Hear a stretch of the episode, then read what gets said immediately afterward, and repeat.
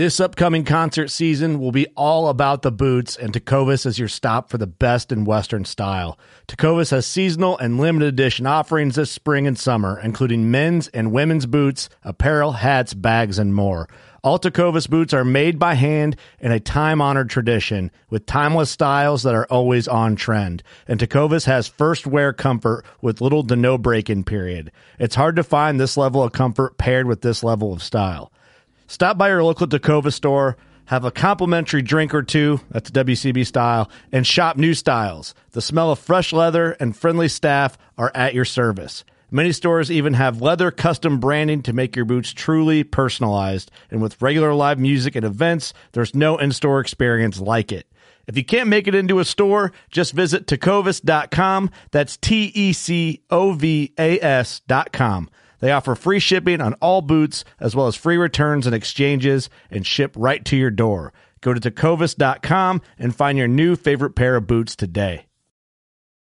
Fishing like a local isn't just about catching fish. It's about connecting with the environment and the people who call it home. It's about hearing the stories and traditions that have been passed down for generations and sharing unforgettable moments with the people you meet along the way. Fishing like a local is having an experience that stays with you forever. And with Fishing Booker, you can experience it too, no matter where you are. Discover your next adventure on FishingBooker. Welcome to the Working Class Bowhunter podcast. We do this on every episode, and we're just going to start right out of the gate.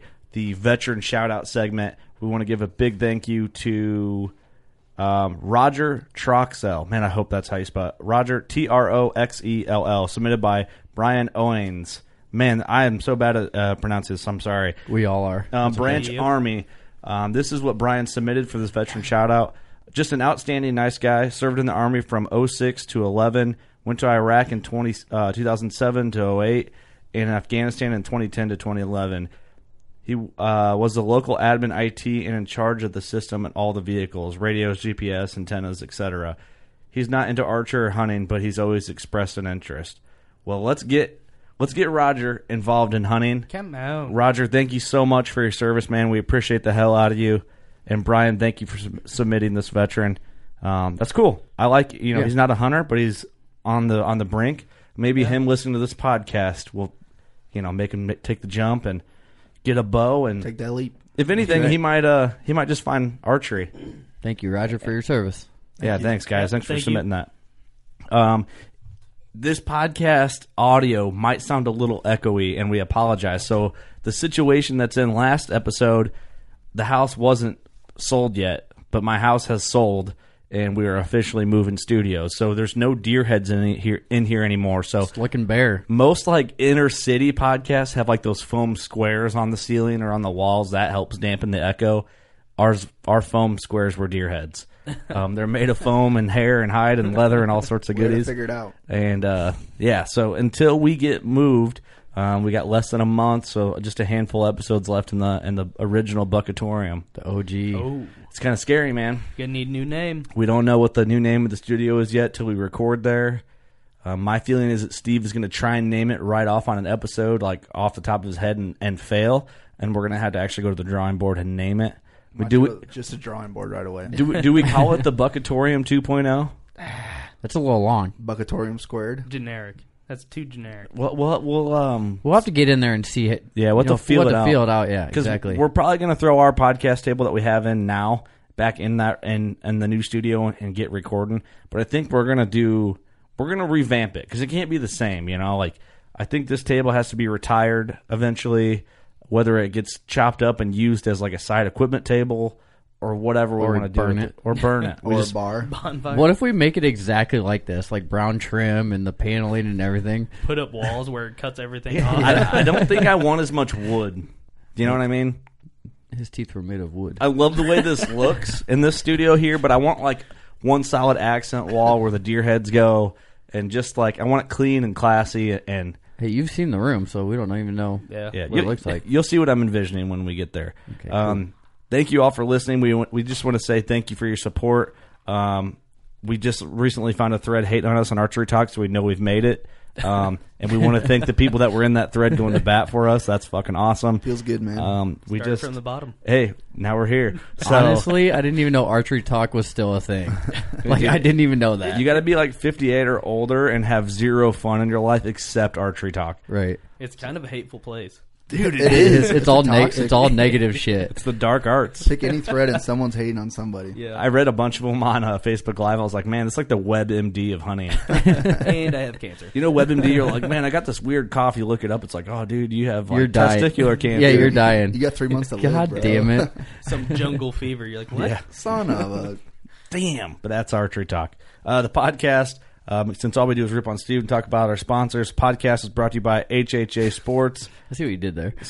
nice. Um, we have a code for HHA WCB15 for listeners. That's the code. Save yourself some money on a new Tetra or a new Kingpin for yourself. Um, also, Scent Crusher, North American Whitetail Championship. The, in my our opinion, the best um, hunting championship out there. Can win a ton of prizes, hunts, all that. Code WCB25 to enter. Uh, ThermaSeat, um, awesome replacement seats for tree stands, even like sporting events. events. If you have a a kid that you hunt with, and you have like a double seater, um, like ladder stand, they make replacement uh, thermoti I don't know what the the word is. ThermaSeats for kids, help them keep them warm. Yeah, it's perfect. Uh, Victory Archery, we're all shooting the RIP TKOs. Um, Element Outdoors, that's our new lineup for clothing this year for hunting. It's awesome stuff. Can't wait to use it. Elite Archery, we're all shooting the 30 or the 35. I love I love you're the hype guy for this. Awesome, awesome bows. Love my bow. Okay, keep, keep it going. I like this. Lone Wolf Custom Gear, code WCB. Best stain out there. Great cameras. Um, Big Tine. We don't have a code because Joe Humphries hates us, but Deer love it. Great food plot. Hunter's love Blend it. Coffee, working class 5, 10 or I don't drink class coffee. I'm not a coffee guy, but I heard it's delicious. It's amazing. 50. and Gator Outdoors, they wrap trailers and sell shit. They do a good job. Great guys. they do a good job. hey Wade. dude, things are getting close. So I, I kind of I was talking to Cameron today since we worked together, and I'll be honest, guys, I'm tired of podcasting about what we've been podcasting about. To be completely transparent, I'm ready. This is going to be the start of that. I'm ready for hunting season, man. I'm ready. Like it was kind of the summer party's over. Like now. I'm, I'm ready for it, but I'm not prepared for it. I hear you. No, I hear you. if that makes sense. Yeah, we, we kind of picked a bad time to buy houses, but Yeah, no, I hear you, man. It's I'm Woof. ready to talk hunting. I'm ready to go hunting. I'm already. I just need to go hunting for a while and come back and be refreshed. You I know, just Yeah, want, I want to hear all the stories again. yeah, just get up and I sit in the tree and just like, I have cabin when you- fever. go time. You take Yeah. a breather then. Yeah. You're saying, Yeah. Yep. Trade shows in the summer are tough. Yeah. We had a great time at uh, They take Illinois a Deer and Beer. they Beer take a Fest, but toll on you after a while. Oh man, They they do. The- deer and beer. By the end, I'm like, I, I'm like a shell of a man. I know. I was like, I'm like, I'm so over these trade shows already. but it was so much fun. Well, when they're in was the fun. spring, you you kind of like hunting seasons trickle down. You kind of have cabin fever. You kind of been by yourself hunting your ass off. So it's cool to like see all your buddies you haven't seen for a year, and then summer happens. You're doing this, and then you like the trade show ha- happen in summer, and you're like, all right, it's cool, but you you just want to get hunting. yeah. Yep. So That's what it's all about. anyway, we have Kevin Venison's back. Remember uh, what Steve called him Kevin Venison on the last episode, and that's how I literally refer to him um, from Deer Hunter Podcast. We're gonna get him on. We're gonna talk about hunting, talk about all sorts of stuff. We're both busy. We're all busy. God damn, you can't slow down. That's when you die. no, Yeah. You gotta keep moving. Slow down, you die. Eh. We, we need to make a shirt, but that's just sad, kind of. that is sad. I don't think anybody will buy that. nah, they will for sure. At least one person would. Maybe. All right, guys. Thanks for listening. We'll cut into it. We appreciate you. One, two, class. One, two, class. One, one, one, one, one, two, two, class, class. One, one, two, two, class, class. One, two, class, over. All right, guys, we have Kevin Venison on from Deer Hunter Podcast, and it's been a while since we had a chance to catch up, man. So what's going on? Thanks for coming back on. Yeah, absolutely. I've been excited to catch up with you. I mean, you and I talk pretty much, uh, I guess, pretty much every week or every other, you know, every couple of weeks. Me and you chat for fifteen or twenty minutes, but Yeah, it, se- it seems difficult nowadays to set time aside and allocate time, like a period of time, to actually sit down and have a conversation. So uh, I know. I know it I've seems like we've been to it. trying to uh, we've been trying to map out a podcast for a f- oh shit. I would say a, A few months, but it might be a year since last time. honestly, because we talked about it. We're like, oh yeah, we'll get together, we'll do another podcast. But I know what it's like to have my podcasting schedule with the boys and get everybody together and, and guests and all that, and you're doing the same thing on the other end. Yeah, it's a damn shame how fast time goes by when you uh, have a family and you're working, and uh, it's it's kind of a pity, you know. Life not that long, and uh, these years right now. I mean, I hope it slows down a little bit, but I was just talking to a buddy yesterday, and I could have swore we hung out like a couple weeks ago. And he's like, "Dude, that was Halloween, the like the last time we hung out." I'm like, Before "Man, last is deer ki- season, bro. What the hell? My kid just got his Halloween costume for this year. Like we're that's coming up, and Yeah, uh, it's crazy. it's, it, it really is. So I wouldn't be surprised if it, you know, I bet you it was late summer last time we we sat down and did this. So Yeah, I have to check. I don't even remember what episode number it was. Actually, our boy D Rock just shared the episode as like it must have popped up as like a memory or something on Facebook. Um, Probably. so it probably was yeah, right about a year ago. But for people who don't know, like I guess we should lay it out. Like you are with Deer Hunter Podcast. I'm sure a lot of our listeners are familiar with your show because if you're that into podcasting, you know other podcasts because you've you either listened to them already or you've you you know you jump back and forth between the two shows. But I guess it, it's there's probably someone who's listening who didn't listen to the last one, so you might as well just talk about who you are and what you do, and we'll just go from there. Yeah, I think it work, works that way. Majority of guys m- might know, but you know the way people find podcasts every day now. You know those Yeah. social media posts and people are sharing stuff. You know, you just brought up D Rock, and he shares a lot of stuff, and people. I'm sure you get it. You know, people messaging, and even though how long you been doing your podcast for? Our show's next this winter would be five years. Five years, yep.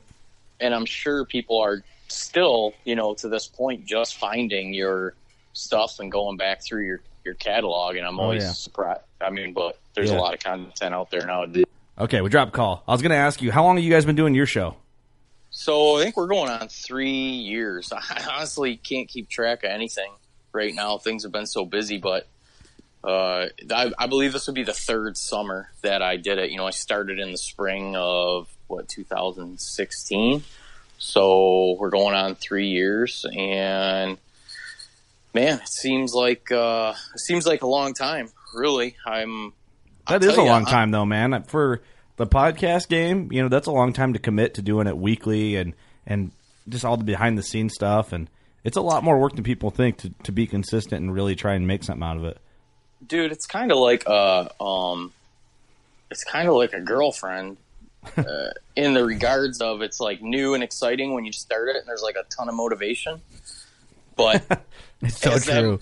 as that motivation as it becomes the normal i mean it, it is you said it's work and it is i spend a lot of hours committed to this and uh, to be honest with you i missed my episode this week it's just a product of like the the things i had to get done this week the priorities that i had and even though this one is way up at the top there was so many that superseded it that I, I just couldn't get to it. And I apologize to our audience. I mean, I will on a, uh, next week when we put a show out, but and I work full time. Uh, I do this. I have a, fa- a young family. My wife works full time. There is just so much going on that sometimes, and you know, when I first started this, I would throw anything to the wind to make sure I didn't miss an episode Yeah. but you know sometimes your family's not going to respect and appreciate that and uh yeah so i don't know i got a lot of i give you guys a lot of props because you put out a lot more content than i do in general and uh, i'm just i'm appreciative of uh i know the behind the scenes work ethic that goes into it and you guys are you guys are hardcore man Thanks, Well, thank you. Yeah. Thanks. It is a ton of work, and I, I think people don't get it. Not not a lot of people are willing to go full throttle though either. Um, like especially like they don't have the mindset from the get go. Like you guys have been in for that long. Like you guys aren't going anywhere. We've been around pushing five years. Like we're not going to go anywhere. Uh, maybe, maybe, but Last episode right here. yeah. So Well- it's it's one of them things. I encourage anybody that's interested in doing it to to give it a shot. I tell people all the time. I mean, I get inquiries. People say, "Hey, we like your sound quality. We're thinking about starting a podcast." And I have an audio guy, and I'll just I'll send them over to him, and I, I hope it works out for him. That's great. You Yeah. know, uh, the more deer hunting content, the better, and everybody likes a little different flavor. But I've noticed as of recently that a lot of the guys that, or a lot of the shows that started before us or around us or just after us, Mm-hmm. they've they've they've stopped putting out episodes, or maybe they get one out a month. And I, I think people come to figure out is like, man, this is a dick load of work, and you know, for the return on the investment, you you you definite it is a labor of love. I mean, there's no other way around it. For sure. I guess I will add too, like you how you said to encourage anyone to start. We have our first setup and I'm moving, so I'm trying to get rid of stuff. The first setup that I bought when Steve bothered the shit out of me to buy a podcast setup, I'm gonna put that together with this old uh, our first audio uh, amplifier and all that, and I'm gonna make like a little podcasting kit. So if someone wants to buy that kit off of us, I'd be willing to sell that for a fair price. The, Just O- so I the OG kit. yeah, just so I don't have to put it in a box. Like e- everything works perfectly fine. It's a, it'd be the perfect starter podcast kit. So if you're interested, reach out because I could put something together and ship it out. Get It might be it might it might be a little too late when people are hearing this for that opportunity to exist because I might be buying that shit just to put it up on the wall here podcast. You know what I mean? Like a little glass case and shit. Like the, yeah, the word get a get it autographed by say all we'll- you guys and everything. Say we'll sign it for you. for for real. No, I mean that's that's uh that's legit. That's a, a piece of history in in what you've done. And I I made the statement. I've been making the statement. I don't think there's ever been a better time right now to be a deer hunter. And I think a product of that is the amount of you know the amount of energy that people that are passionate about the sport are putting into the content and the accessibility of the content. Yeah. Like mm-hmm. if you wanted to start from ground zero right now and deer hunt, you could obtain the amount of information that would have taken a lifetime 20 Dude. years ago. That's no Oh, shit for man. sure. Yeah. Yeah, that that's true. That that is true. And And it's crazy if you think of it that way. Like that's a ton of information that you can grab. Because where did you go to hear like? I mean, name whoever your bow hunting hero is. Where did you go to hear them tell a legit story like you sat with them? Nowhere. You had books. Yeah, you had books, books, and you had magazines. whatever snippets you could get from hunting shows, and it was never just talking. No. No, you just went out there Yeah. and figured it out for yourself. You know. Yeah, I mean, who wants to read a book? You know, Not this guy. 2000 2019, man. Come on. hard pass, hard pass. hard fast, new things. no, I, I need the audio because I, I don't have. I, that's crazy. If I sat down to read a book, I would be asleep in 90 seconds. Yeah, exactly. Especially with all Just- working class guys, everyone can relate. You sit down to read a book, you're sleeping, man. You got up early, you bust your ass all day, you got off late. You, I'm not reading a book. I'm drinking a beer. Yeah, you're you're wrangling the I you kids. You're doing all the shit. Like book time is nap time. Yeah. Uh, I was just never a good. Um, that was never a great learning method for me. I've got the ADD thing for sure, where I my mind wanders. But but audio, I can, you know, I can be driving to work and listen to an audio book or a podcast, and I soak that stuff in well. I mean, that, literally, when podcasts, when I discovered podcasts, that that changed my life and obviously, I mean, I was so I liked it so much that I decided to kind of be part of the whole, uh, be a cog in the in the wheel. You know what I mean? But Yeah. it, it's that's how I learn. I, I've never been able to sit down and it's or uh, it's always been a struggle for me. Whereas other other methods work good. But yeah, I can kill two birds with one stone. I you know if I'm on a job site by myself all day running service, uh, I can be plugged in and, and learning stuff all day. So Yeah. not only is the access to information there and a ton of information, but the gear nowadays is ridiculous. I mean, take your pick and the, the clothing, the tree stands, the bows. I mean, it's, Yeah. there's never been more options and better options for any way you want to spin it to go deer hunting. Yeah, that's true Right. too. Yeah, it's cool with podcasts. You can plug yourself into the conversation, which that's what makes it easier for a lot of guys. Like, you know, you It's- feel like you're with. You ever seen that meme online that says how I feel listening to podcasts? And there's like that chick eating a bowl of cereal next to a billboard of people talking, and like she's like laughing with them. That's what podcasting is. exactly. Yeah. Uh, Um, yeah, it's super relatable and you feel Yeah, there's no doubt about that. I mean, obviously I've never I've uh I've never spent a bunch of time personally with Joe Rogan, but I feel like I know that guy real well and it's Right. a, just a product of being plugged into his outlet all the time. And Well, I'll tell you, I have spent a lot of time personally with Joe Rogan, and he's nothing like he depicts on his. Just kidding. Nothing at all. You guys are like best friends, right? yeah, he kind of sucks, but it, he does a good job on his show. I'm just kidding. I don't believe that at all. That dude's he's he's the god of podcasts. You know, like he is the he he has made po- what podcasting is today on every platform. Oh, for sure. Um, no matter what subgroup you're in, what genre, he is the reason why podcasting is so big. Yep. And it'd be hard to argue that. I I- I feel it even is larger than that. I feel like that guy's impact on society is measurable, and that's a hard thing to say nowadays, just because there's so many outlets and there's so much media and there's so many small groups and demographics, but his audience is so big and he keeps it so real and he talks to so many people. I mean, he it's a, what they get like 20 million downloads an episode. Yeah. I mean, that is unreal. And he there's does like bigger bigger numbers than uh, he was breaking it down on his own show. I think they get they get way bigger numbers than Saturday Night Live. They get way bigger numbers, I think, than like CNN and Fox News. He does bigger numbers than them. crazy. Um, it's just a new time. Yeah. But I mean, when you talk to someone, you're like, "Hey, oh, do you listen to podcasts?" And nine times out of ten, they say, "Oh yeah, Joe Rogan." Yeah, Yeah, yeah. Yep. Nine times out of ten, that they'll say that. yeah. And Well- it's big. I mean, there's there's reasons why things like marijuana getting legalized are happening.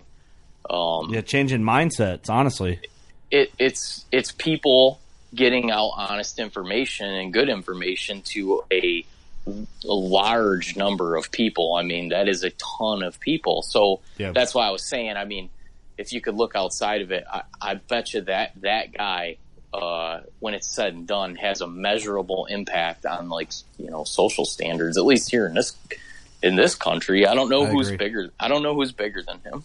I mean, like if you think though back, like going in, like our our founding fathers of what we do, like if you really think about it, like Howard Stern's in there for us. Oh, for like, sure. We, Oh, yeah. We've been called the No Howard doubt. Stern of bow hunting several times because we're just a little. I mean, A little out there. I there. mean, Deer Hunter podcast is a little on the edgy side too. Like you guys, you guys kind of do what we do. You know, like we we cuss, we drink beer, we talk how we want. Um, that's not a strange thing for our show, but for a lot of shows, it is. Mm-hmm. Um, and especially when we first started our show, where there wasn't anybody. I mean, there might have been. I just don't know. But and I guess that's why some people call this like the Howard Stern of bow, which I see that as a compliment. Um, Oh, it's awesome. but I think. like yeah, like like big time radio shows like that is. I, it's and, weird He, and he priced it out because he was different. You know what I'm Yeah, yeah. It was different. Yeah. That's why it took off like crazy. for sure. It's yeah, we get we get you know not nearly as many as what I would anticipate, but you know we get every now and then we'll get an email like, "Hey, you guys' language is pretty unacceptable," uh, you know things of that nature, and and, and you know what? I love I it. always answer those people back in about the exact same way.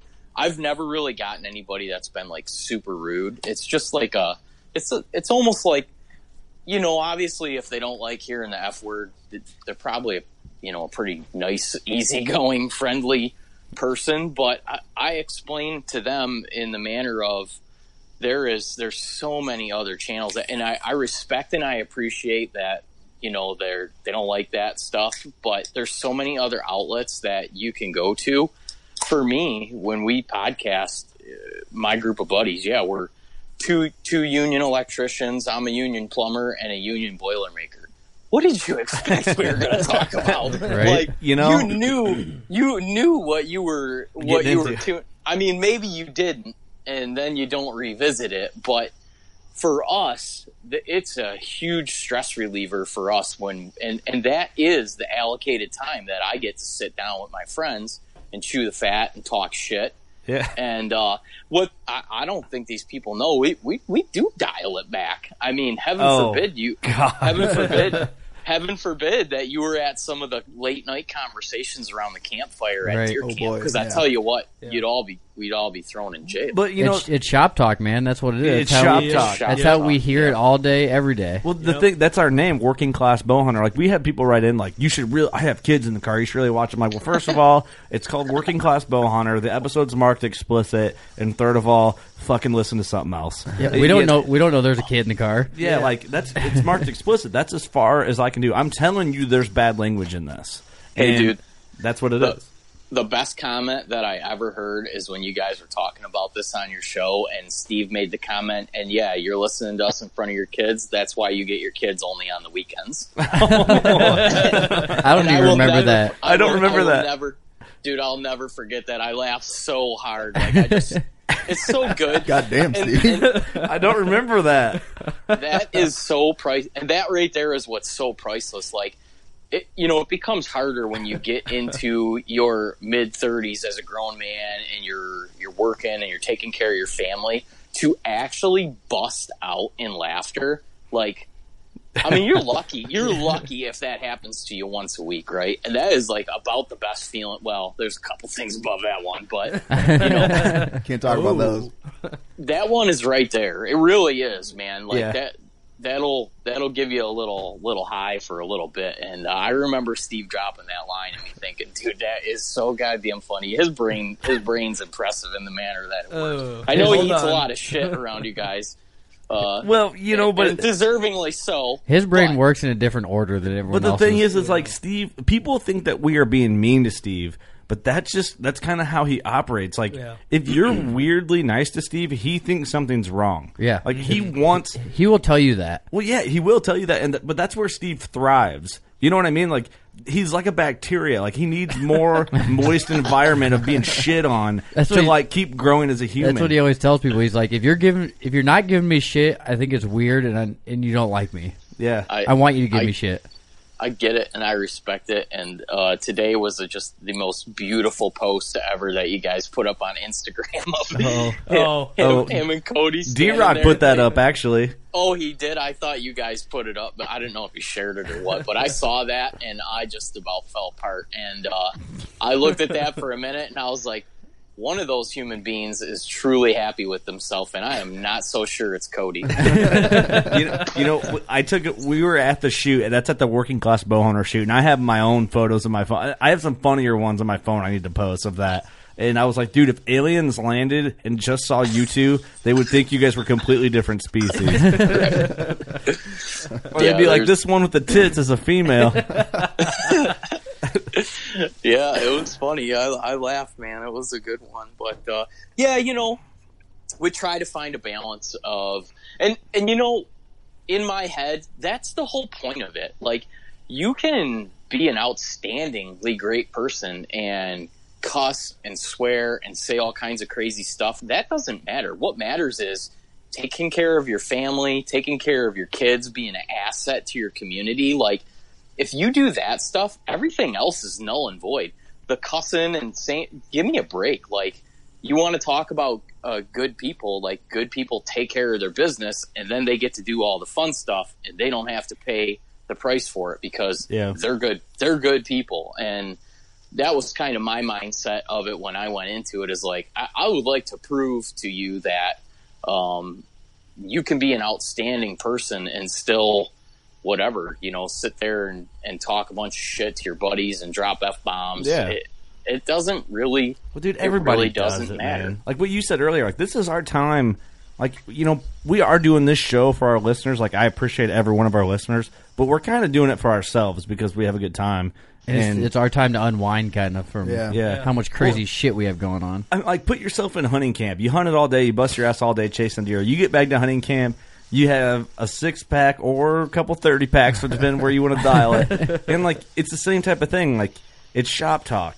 Yeah. You're giving your buddy shit. Yeah, the whole that's- time. That's the beautiful, like the camaraderie is really what makes hunting season so special. When you get to share the stories and all that afterwards. The hunting, we all have that inner drive to hunt and that passion to do it. But the camaraderie of it is kind of like where everybody leans. Like that's you remember a lot of those conversations. You remember the laughs you had. You mm-hmm. remember whatever it is you did in hunting camp Yeah. with your boys it, that's what that's like where the deep rooted memories come. But because of those experiences with your boys, that's why hunting's so special because it creates a different friendship and it makes you want to chase deer harder in the day, go back, relax with the boys, do the same thing over and over Yeah. again. That's what we live for. Exactly. Yeah, when you're at deer camp too, like for me, when I, you know, I live in southeast Michigan, so my deer camp is four hours away. When I'm, I actually have a much better chance of shooting an older age class, bigger deer down here in southeast Michigan. There's ag. Um, I have access to some nice private ground, but man, I, I chomp at the bit to go north. And a lot of that reason is, is when I'm at deer camp, I am there for the purpose to, to deer hunt. When I'm around here, you know, it, I go on a Saturday morning. If it gets to be 10, 11 o'clock, I know there's a bunch of shit that needs to be done around my house. Yeah. I know my wife's running around with my kid. I know she could use me back at the house. The, the sense of guilt, you know, starts to to build. It's just harder for me to disconnect from my life. But when I go to deer camp, dude, I am unplugged from like my my uh, my weekly routine, and I am there for that. I I traveled here. I spent money here. I took this time off for this purpose. My reason is to be up here and deer hunt, and I will just sit in all day and go out in the woods. You know, an hour, two hours before sunup, and I will stay out there. You know, an hour after sundown, and uh, be committed to deer hunting. And it's a relief for me because it's like, well, I can go into camp and and sometimes I will. It just depends on how things go. You know, like there's there's a great camaraderie around our camp around lunchtime. You know, and it is nice to go in and get a warm up and get something to eat and sh- shoot the shit. I mean, it's hard to go into our camp and not have like a Bloody Mary or an old fashioned or something, and just end up standing around the campfire and being like, all right, it's it's kind of time to get back out out there. But A confidence uh, booster. I, yeah, I don't have I don't have anything like weighing in on me is like this is my purpose and my reason to be up here, and I can focus on I can focus on the hunting. And I'll tell you what, man, that, that is I look forward to that. I, I basically take a week uh, every year. You know, our gun opener is November fifteenth, so just depending how, on how it falls, we'll kind of allocate what time I take off. But what I usually like to do is go up, you know, maybe three or four days before the opener of gun and get a couple good days of bow hunting in. Because in northern Michigan, around November 15th, that is peak breeding. So, I mean, the rut is basically in full swing. Deer are very receptive to calling. Um, deer are on their feet all day. The midday thing is is deer just don't stop moving. If you're if you know where to be and you know the right place, Yeah. uh, and, and up there, I mean, we're hunting big woods, so I'm typically far away from any type of human intrusion. And deer act like deer; they're not they're not influenced by people, and so I see deer all day long, and it, it's just it's such a relief to be out there and to do that. You know what I mean? Yeah, yeah. for sure. Well, let's do this now because we're getting into that. We're getting into the deer hunting talk. I want to talk about your film, and I want you. I want you to take it off with it because I don't know what how you want to share it, what direction. Um, let's just go from there because that gets into what you were kind of talking about with the two different aspects of home life and I guess essentially like deep woods life Yeah. or the back country, right? Yeah, yeah. You know, uh, I talked with a buddy um, going back over two years ago. Now we had a conversation. Uh, someone that I've become close friends with. He's a, a, a television producer and a, a professional videographer, and he's a Northern Michigan native. And I had had this uh, genius brainstorm idea to do a, a deer hunting film and I had no idea what uh, what it was going to turn into. To be honest with you, I just thought it would be a, a small project that we would commit a little bit of time to, and we would turn a little film. And uh, you know, being in a pod in the podcast thing, everybody knows you through audio, and we I never had any experience with with video, and I thought it would be important for us going forward to kind of share who we are through a video thing, so people could put um, you know, faces to the names and the voices, and that we could kind of share what who we are and what we do through through that.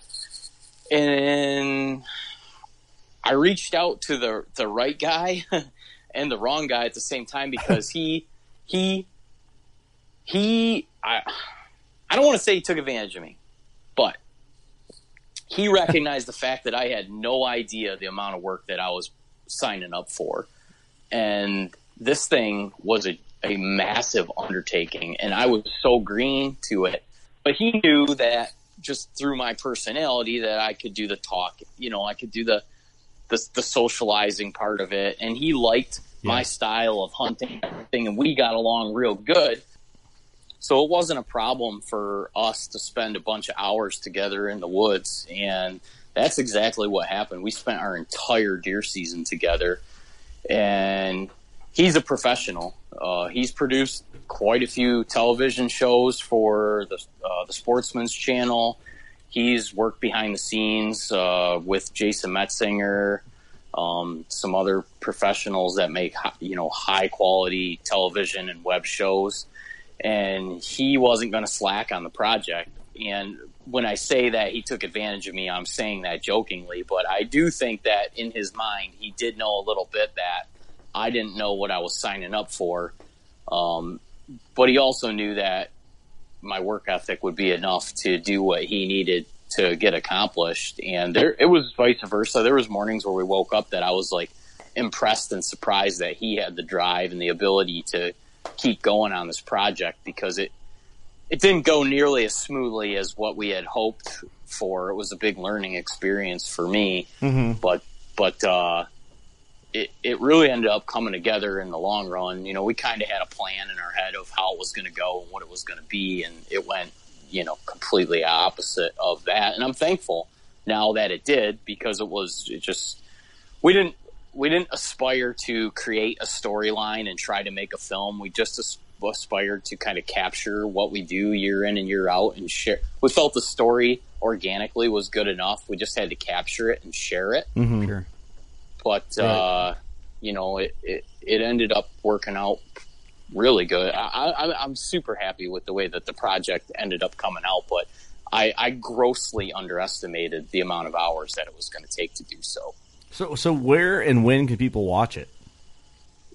It's available right now on our website via DVD, and I know that you know that might not be everybody's go-to method to digest media now, but I really, really felt strongly that I wanted this thing to be, you know, the premise of it is is deer camp, and I wanted it to end up in deer camps. And a lot of deer camps, especially here in Michigan, are they're they're off the grid. You don't have Wi-Fi. You know, you're struggling to get cellular service. So streaming and and having the internet is kind of not a, a thing. And when we go up to deer camp, we watch a lot of DVDs.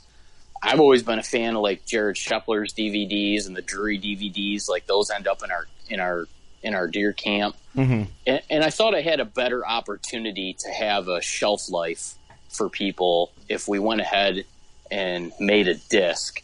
And I was so greatly appreciative of the effort that Jordan Susowitz, the producer that I worked with, put in to make this that I wanted something physically that we could hold in our hands and share with people as a piece of artwork because I never knew what artists those videographers are, the, like the high end guys. They truly are artists in the way that they they capture what's going on and then they they edit it and put it together and then show you a final product. I mean, it is a fine art and they put a ton of work into it. So I really wanted something physically. You know, you look back over the course of years at I don't know if any of your guys' dads do, but my dad does have a, a, a big um, vinyl record collection, you know, like a, a big shelf of vinyl records. And you sit there and we always go over to my parents' house on the holidays and we'll end up listening to records, you know, and you peel through those records and you're like, God, there's so much art that went into this. And it's, it's such a cool way that they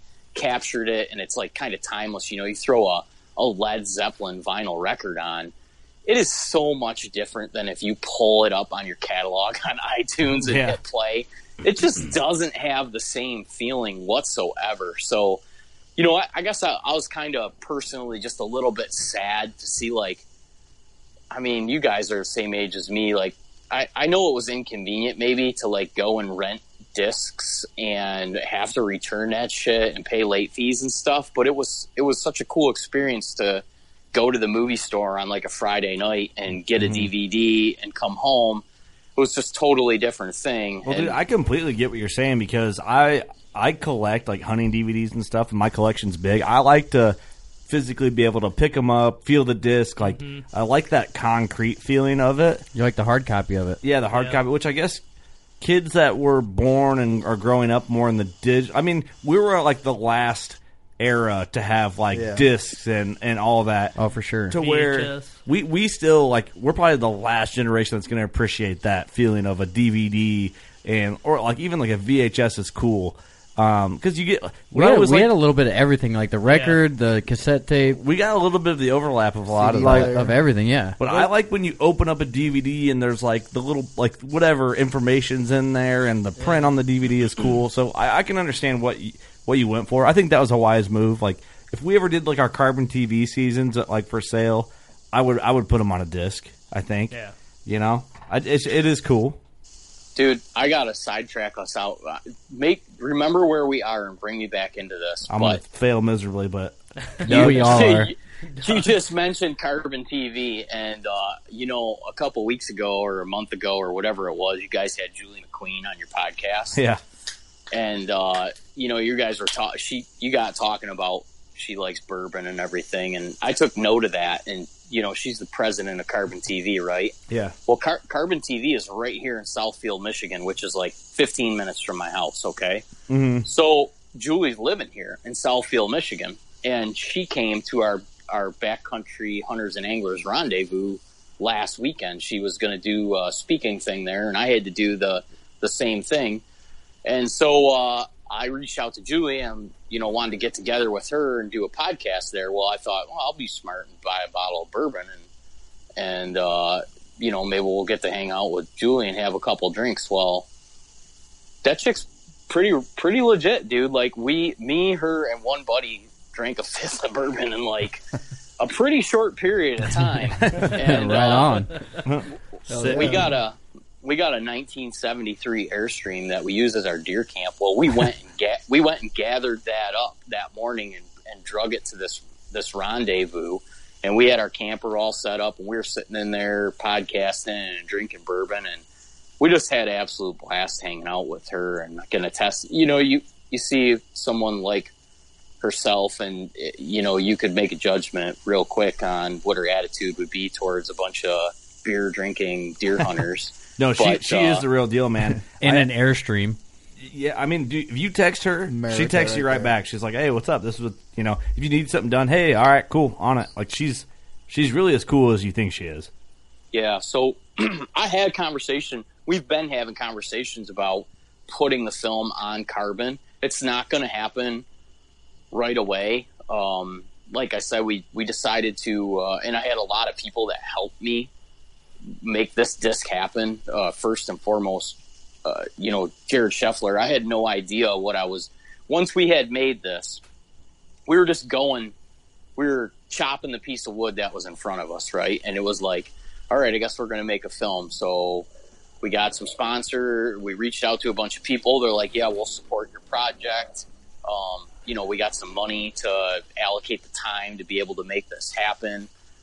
We got like some real serious people that when they said yes, I was like, holy shit! Like they said yes. You know, we we actually we really I felt obligated to not look like an idiot first and foremost, but I wanted them to have return on their investment. Like if somebody if somebody's willing to go out on a limb and, and support what I'm doing, I want to make sure that they feel like I worked as hard as possible to repay the favor. And once we finally got through that leg of making it, it's like, all right, we actually did it. We made it. And then we, there was an event here in uh, Michigan, and we held like a film night, and we had a couple hundred people come out. We showed it on a big screen at That's a awesome. theater. Dude, we raised, um, we raised roughly like just under, I believe, five thousand dollars for backcountry hunters and anglers that night at our film event, and I was super proud of, you know, the people that all came out. That we did a bunch of raffles. It was like I, I said to a lot of people, if we could recreate the energy that was in that room that night, it was uh, it was pretty unbelievable to see everybody like unified. And I had made the statement that if you had gotten 250 deer hunters together on a Facebook group or a forum, real quick people be fighting and arguing and talking shit to each other. But Yep. you get two, you get 250 mm. deer hunters out to an event, and you have an open bar. You're going to have the time of your life, and Been there. I'll say And you're you're totally right. the staff at that event this it was uh like a big nice movie theater that had like a banquet center with a big screen and everything you know? It was a pretty professional thing. People had weddings there. It was very nice.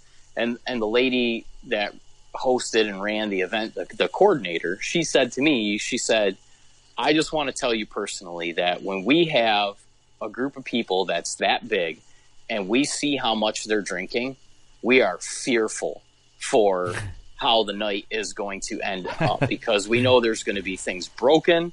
We know that there's going to be probably fights.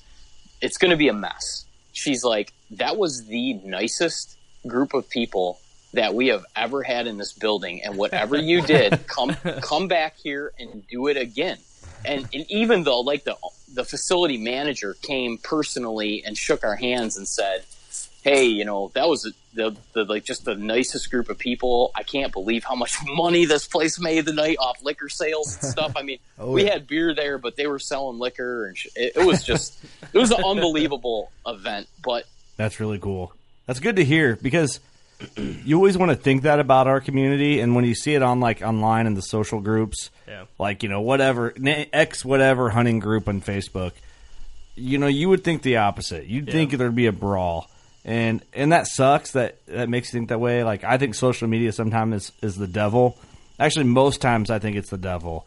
But Yeah. when you get those people together, man, we're nobody knows that you don't like hunting out of this mobile setup, and you think this about this certain brand of broadheads. When you're together, actually having a good time No. In person, like None of that shit matters. all those little arguments are just like, oh yeah, you shoot fixed blades, I shoot expandables, cool, man, cheers. It's just hunting stories. Yeah. Yeah, it's just another hunting store, but online it's like amplified. Yeah. Yeah. So it is cool to like actually see because I like how you compare that to like a hunting, like a forum. Yeah. You know? We're all doing the same thing. Yeah, we're all out there. We all have the same passion. We're all the same type of people. So that's cool, man. That you get a chance to get me. And same thing with our bow shoot. That's kind of what we do there. Is like we drink a ton of beer after the after we get done shooting, and everybody gets along just fine. So it was an eye it was an eye opener for me, no doubt. And now that I'm conscious of it, I uh, I never say anything negative online, and I definitely read some stuff where it's like, boy, oh boy, I'd like to comment on that, but I, I don't. And I think it's a product of one, people are just stressed out, and that's an outlet to like get rid of, let let some shit fly. Two, hunters are super passionate about hunting, man. Yeah. Like they're they are so passionate about it, and when there's passion involved, like people just go rogue, and it's just it's that weird thing where you're if you're on a keyboard and a phone, there is no repercussion for being an asshole, you know, and Yeah, exactly. and and people personally they don't they don't want negative interaction. Like that's the last thing. And i mean yeah there's that certain group of people that look for it right? But for the most part people do not want negative interact they will go to a lot of lengths to avoid negative interaction with other people but man when it's online it's it's all bets are off and and people and it was just a weird thing for me to see and be exposed to because yeah if, if you have a forum with 250 people a, a thread and 250 people have commented on it it's only going to be negative yeah, there's no way You're right. 250 people are commenting on it if it's if it's a positive thing yep. Because it Maybe gets swiped by if if, it, if it's too positive. so it's just a good thing for us to be conscious of as a group moving forward.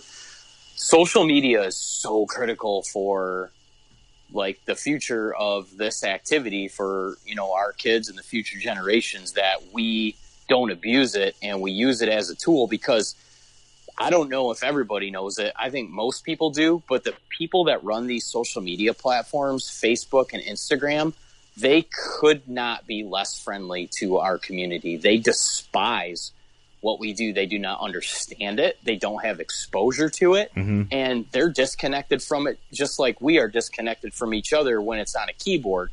It is so easy for them to go on. They, dude, you can have some chick literally shaking her pussy in front of your face on your phone. he said pussy. All right, we're moving on. We're getting there. We're doing it. I it. can I feel like I'm in a safe space where I can say that, and I won't repeat that. No, you can say pussy, man. I just was shocked by it a little bit. I was like, damn, you went there. Well, I'm Let's good. emphasize on He's it. in the moment. that and you just nailed it i'm trying to emphasize this statement you can have that come across your feed and it's no problem but somebody that posts a picture of hannah what's is her name hannah barron yep. yeah, yeah. Yep. she'll be whole like skinning out an animal that she worked her ass off to kill and that they're probably going to eat and they will block it and say sensitive material Yeah. and, and it's like okay wait a minute like this chick shot something and is is turning it into food but this chick's literally throwing pornography up on a web page or a, a source that a ki- any kid any kid has a smartphone is going across Right. that's that's not sensitive content but And then we're is. getting yelled at for cussing. It's fucking mind blowing. Yeah. yeah. it is. So the the whole point I'm trying to get at is we really, really have to have our shit together and get our emotions in check and be smarter that we are not abusing that and we're utilizing the tool to our advantage because I think collectively as a group there's a percentage of people that are trying to get the message out and say, hey, this if you post this, it's damaging. If you post this, it's beneficial. But some people don't really care, and some people I think just want to throw it in the the you know the people's face and say fuck you. But though those those those people that think that Instagram and Facebook are are tools that are universally friendly for anybody that's putting out content, you couldn't be farther from the truth. Yeah, agreed. Agreed. Um, hey, I'm in a hard transition, man, because I want to talk about. I want to touch a little bit on on mobile hunting. I just want to talk hunting a little bit of any of any kind. Um, getting so close to season, um, but I, but specifically mobile hunting because that's like the hot hot thing right now, and, and it has been for a while, and we and we know that. But uh, when, when does your season open? My season opens October first, Yeah, so we're same just here. Like, just like us. Yep. Yep. and I wouldn't change that. I know a lot of states open earlier, and uh, you know, I know if our season opened a little earlier, there might be some more advantage to uh, um, shoot some deer that are on summer patterns. But I'm welcome to the challenge, and I just like that October first flips the switch to deer season. And and to be honest with you. I- I wouldn't be ready in two weeks. Like I'm glad I still have. I, I'm glad I still have a, a month to prepare because I do a lot of boating and stuff in the summer and summertime. Uh, you know, I kind of like to spend a bunch of time doing the leisure stuff with the family. So I'm glad I kind of get the month of September You're on to your sum- transition. You're on your summer pattern. I am on my summer pattern, dude. Well, we did a podcast at the Illinois Deer and Beer Fest, which was last weekend. We're- We recorded it, but have not released it yet because when I'm moving, I got to have an episode to put out. So we're kind of saving some of those for that weird transition time. Um, but I think I said we talked about. I think we're talking about like the opening weekend of like Kentucky's like here in just a couple of weeks, and I said that too. I'm like, it would be cool to hunt earlier, but I wouldn't change Illinois' opening day. I wouldn't either. Exactly. I, yeah, I I, wouldn't either. I, w- Yep. I, I wouldn't either. I like that. I like the way that that time of year feels. I feel like mid September here, it could still be 85 degrees, you know? Yeah. And be it's 100 85 here. degrees, Yeah. Yeah, as much as I love deer hunting, if it's 85 degrees, I kind of want to be on the boat, like Yeah. soaking up the, the last part of summer and thinking about like those cool mornings and, and everything. So I, I, our season opens October 1st. And to get into what you're, you know, what we're, we discussed, we were going to talk about, you know, some, some mobile hunting stuff and whatever. I just want to wrap up on saying like the, the DVD that's available on our website. I, I just really have to say a thanks to Jordan, uh, Jordan Susowitz, who is the producer of the film. And then I, I got to give a big uh, shout out and thank you to Jared Scheffler because he he stepped up in a big way. Um, he helped us on the tail end of the project, and you know, making a DVD is actually there's a lot that goes into it, and I had no idea. And and Jared really liked the project, and he had the conversation with me. Is like, man, I really wanted to do something like this for a long time, but like you know, we have what we do every year and people kind of expect that. So I don't have the time to allocate to a project like this, yeah. but I really, I fully support it and I'll, I'll help you make the DVD. So, so, um, That's Jared awesome. Scheffler, Jared Scheffler produced the DVD, and I was so thankful for that because it's like if you're going to do anything at a high level, you kind of want to do it like the guy who's done it at the highest level. Right, yeah. and That's awesome. know- and we shot the whole film on public land, so I, I'll add that too. Um, you know, anybody that hasn't seen anything about it, the whole film was shot on public land. So Jared Scheffler's like, dude, I'm I'm behind this hundred percent. I'll help you guys, and, and we traded some favors, and so. Uh, the supporting cast that put this thing together was just pretty unbelievable in the manner that it worked out. And I'll say that that guy's about the nicest human being on the planet. And, uh, you know, moving off of that topic, that was the last thing I wanted to say. I just, Yeah, man, for sure. I know, I Ja- know Jared is of- the man. We haven't had him on the show for a while, and we're way overdue. We are way overdue for that one. I know there's a lot of people that are producing, uh, and public land is like the hot, is like, uh, is like, you know, Hansel right now. It's like the, the, the hotness, right? Yeah, but a lot of people producing public land content, but that guy was doing it long before it was cool. he's and the he's been doing it OG. He is the For OG. a- for a decade, and nobody works harder than that guy. He'll he's literally would put pe- normal people into a grave with the pace that he goes at. So uh, he his new you know his new his new project just came out, Relentless. Uh, I just got mine in the mail today, so I got to when get that off the one. I don't have that one yet.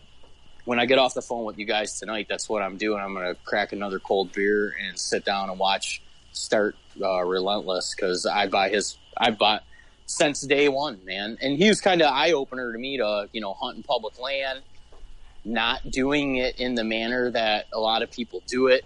Uh, you want to talk about mobile hunting? That guy doesn't even sit down, dude. Like Which is bizarre. it is bizarre. crazy.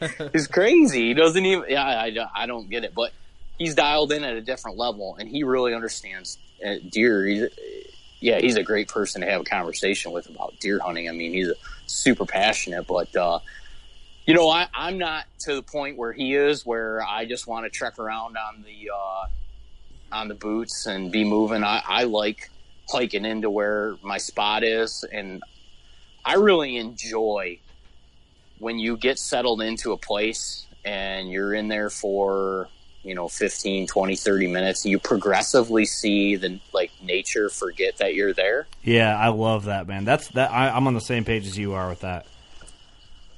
and you kind of soak in and morph into part of the whole rhythm of what's going on out there and i think that's the coolest thing about being a hunter um, and part of the the natural world is when the when the sun comes up and everything's forgotten that you came into the woods and you're part of the whole thing and you're just observing uh, i'm so addicted to that it's insane Yeah, I enjoy that more too. Like, you know, I'm gonna do some spot and stalk stuff out west, but I, I'm the same way. I feel like I'm messing shit up if I'm like walking around. I like to like go in stealthy, get in the tree quietly, sit there, and yeah, you are right. It, like progressively amps up to watch the light Yeah. come yeah, in. things forgot you went through there. Things go back to normal, and you get to observe things how you wouldn't normally. I'll I'll say this. I've spent a little time out west. I haven't done a bunch of western hunting, but I've I've hiked around out west and been around game out west and been around elk. And uh, I hate to go. And it's not even a negative thing, but you hear western hunters sometimes like talk shit to guys that hunt in the Midwest, like "Oh, take your buggy out to the ground blind and this and that." Dude, whitetails are so switched on. Like at Yeah, another they don't get it. You know, they don't They- understand. No, they don't. And you know that they kind of there's a, a group of them that will make us sound like we're Lazy. you know y- yeah or just not good hunters. Like we don't work. Well, work those guys are the same it. people who are like, you've never even been on a mountain, bro. You're just like, all right. you never been in You a know. tree either, have you? You, you know what I've learned? yeah, you, yeah. You never been in a tree. You don't. You don't know what a big five and a half year old whitetail looks like, son. It, it's one of those things too. Is like I've I've gotten to a point where I think where I'm. Well, it's more it's more weird. The better the podcast does, or the more exposure we get, or the longer we're around, the more hate you're going to get because more people you're in front of. And No doubt. I'm I'm beginning to grow at taking hate and learning how to ignore it more now than I ever have. Like now I laugh at it because I know as long as they're not saying who are they, then we're doing something right. You know what I mean? Right. Uh, yeah. a, a good friend and mentor to me made the statement that when you have reached a point in your life where you are no longer jealous of other people's success, you have truly done something. And I stay conscious to that. And That's that's That- big. that negativity thing is is typically people that are jealous of your success and they want it. It's like crabs trying to get out of a bucket.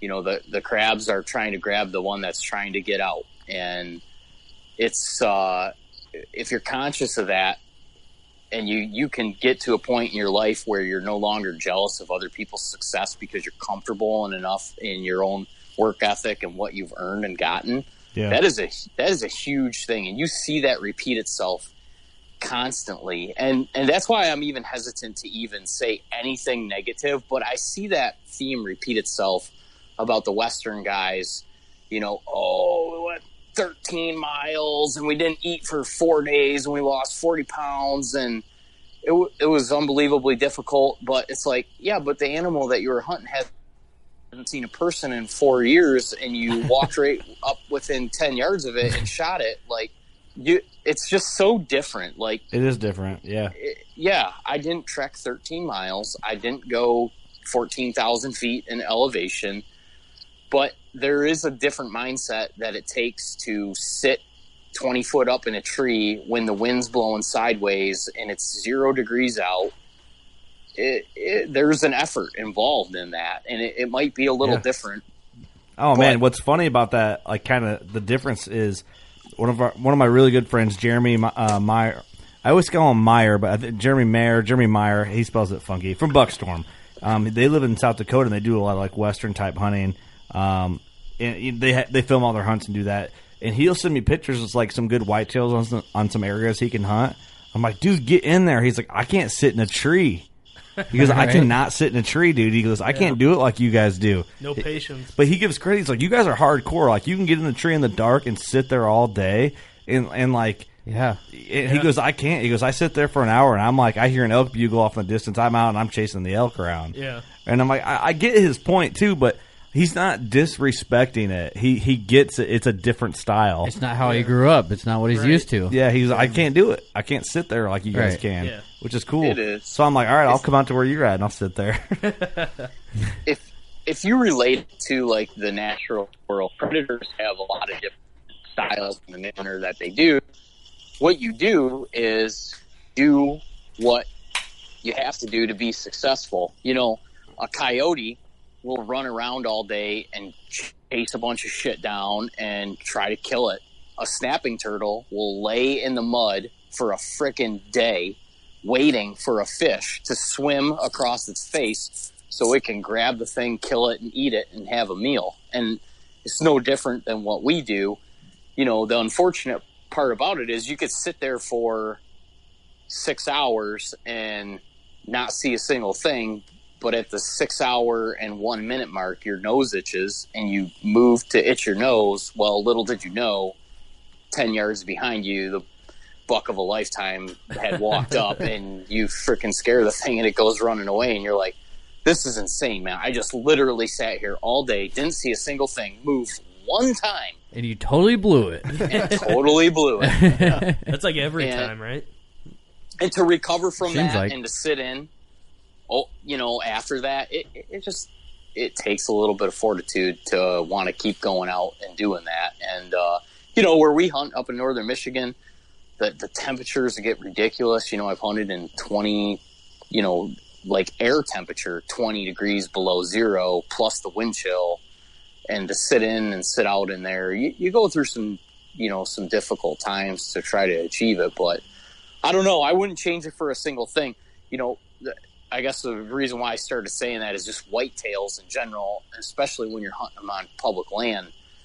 Uh, I've heard Jim Shockey attest to this, right? This guy's killed everything under the sun. He's traveled all around the world, and he'll say that there is nothing like hunting a whitetail because they are they're just so switched on at a Yeah. different level, and uh, they literally coexist with humans all over the entire continent because they are just so savvy at eluding hunters, and I wouldn't want it to be any different. Like uh, I think it's why we're so addicted to the whole thing is because the ch- the challenge is so Yeah. it's so crazy. And when you hear a guy like Jim Shockey say that, you're like, all right, that guy's been there. That mean- seen that means something. and done it.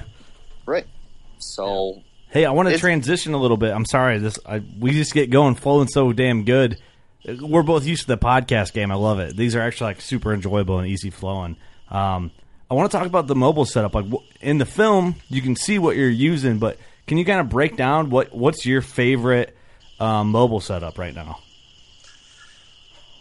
right now, the the setup that I'm going into this season with is uh, I run a Kifaru frame and uh, any Western frame. Well, any frame pack that is actually fitted for your body size will do an amazing job. And I know the times are changing now because the tree stands have gotten so much lighter. My situation's a little bit different because when I'm hunting big woods, um, sometimes I'm going for two or three days and I'm camping. Sometimes I'm just going out for a full day.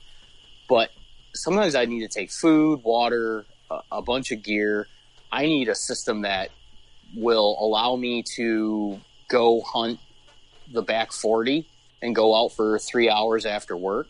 But I also need a system that works that if I pull into a trailhead on a Friday night and I'm not coming back till Sunday afternoon, I need to be able to pack food, water, a shelter, a stove, all of that. So Everything. I have, yeah, the whole thing. So I have a, uh, a Western style frame pack that I use, and the one that I run is a Kifaru. I use a 30 or a, I, yeah, I believe it's a, a 32 inch tactical frame, and I run a Mountain Warrior pack uh, pack, which is it has compression straps on it so that you can actually cinch the thing down so it, it almost doesn't even look like there's a pack on the frame. Just looks like there's some material there.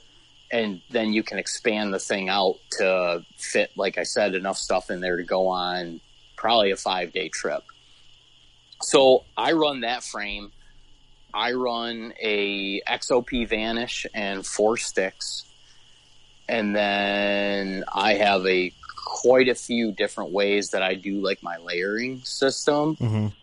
But you know, I'd almost have to break it down into two categories. I mean, if for the big wood stuff that I do, and then like basically for like I said, my back forty. But those are the two things that are universal. That's the stand and sticks that I have and I love, and that's the frame pack that I invested in. I mean, and it was an investment that that pack and that frame was just shy of eight hundred dollars, but Worth every uh, penny. Buy once Good buy shit isn't once, cheap, man. Cry. Good shit isn't cheap, and I I don't think a lot of people realize that um, you can buy stuff for half the price that has the same warranty. But if the shit breaks on you and you're a mile out into a swamp, a warranty doesn't mean anything to you. Like Right. you want to yeah. not have to ever use that warranty. And I know a lot of people will say, "Oh, it's got a lifetime warranty. It's got a lifetime warranty." Well, that's sweet and that's good. If it breaks, you know, At home, at your house Yeah. at your household, and you have three weeks to get the thing out to them and get it returned. But man, when you were out there actually hunting, you you want to have confidence in the stuff that you're using. And I've had, I'll say that the Kifaru stuff is like it's almost like a Carhartt jacket. You know, a Carhartt jacket Yeah. can go through like three generations yeah, yes, I do. when I when I when I made that investment, I knew that that was something that I would put, have the potential to pass along to to my to my son. See, that's awesome, And- man. Because you know how much that's going to mean to him when he's older. Right. It's going to Oh, be like, true. I mean, maybe not at first. he'll like, I don't want your old shitty pack, Dad. Yeah. But like ten years into his hardcore hunting, he's going to be like, okay, it's pretty rad. My dad used this thing, and now it's mine. Like, you know what I mean? Like, it'll be an evolution of his thought process. But My dad has an old hunting hat that I can't wait to get, and it's just a hat. I don't know. It's just Hey, a hat, Dad, I yeah. can't wait for you to die so I can Yeah. get your hat. So I can get this hat. I'm just counting down the days. How you feeling, old man? How's that hat Dude, doing? that- Looking a little weak in the knees, you bitch. Give me that hat. that's awesome. That's uh, it, I I feel the same way. I have a um, I have a sleeping bag that is, you know, it's it's definitely due to be upgraded. Right for what I do, it is a burden to haul this thing a mile or two out into the woods. It is not nearly on the level of what the new technology is. But it was my my wife's father's, and he's passed away. And there's like a ton of value and sentiment that I get when I take that thing out with me. And then I have uh, my my wife's great grandfather's cot from World War II. No That- shit. Damn. And I mean, this isn't something that I hike two miles into the woods, but when we truck camp, um, I, I I sleep in that thing, and I just lay in that thing, and every time I look at it, is like no amount of money can replace this thing. It's There's no way. Yeah, there's no way. I take a ton of value in sentimental stuff like that, and I want to acquire stuff like that and have it to pass on. I feel like that is like a dying thing, and it goes back to like the digital media stuff. Uh, you know, you could lose your whole catalog of your iTunes stuff, and you'd be bummed out about it for a week or two, and then you'd forget about it. But if your if your record collection burned down in a house fire, like I'd be pissed. you, yeah, That's dude. not going back. it's not. Yeah, exactly. That's not it's not coming back.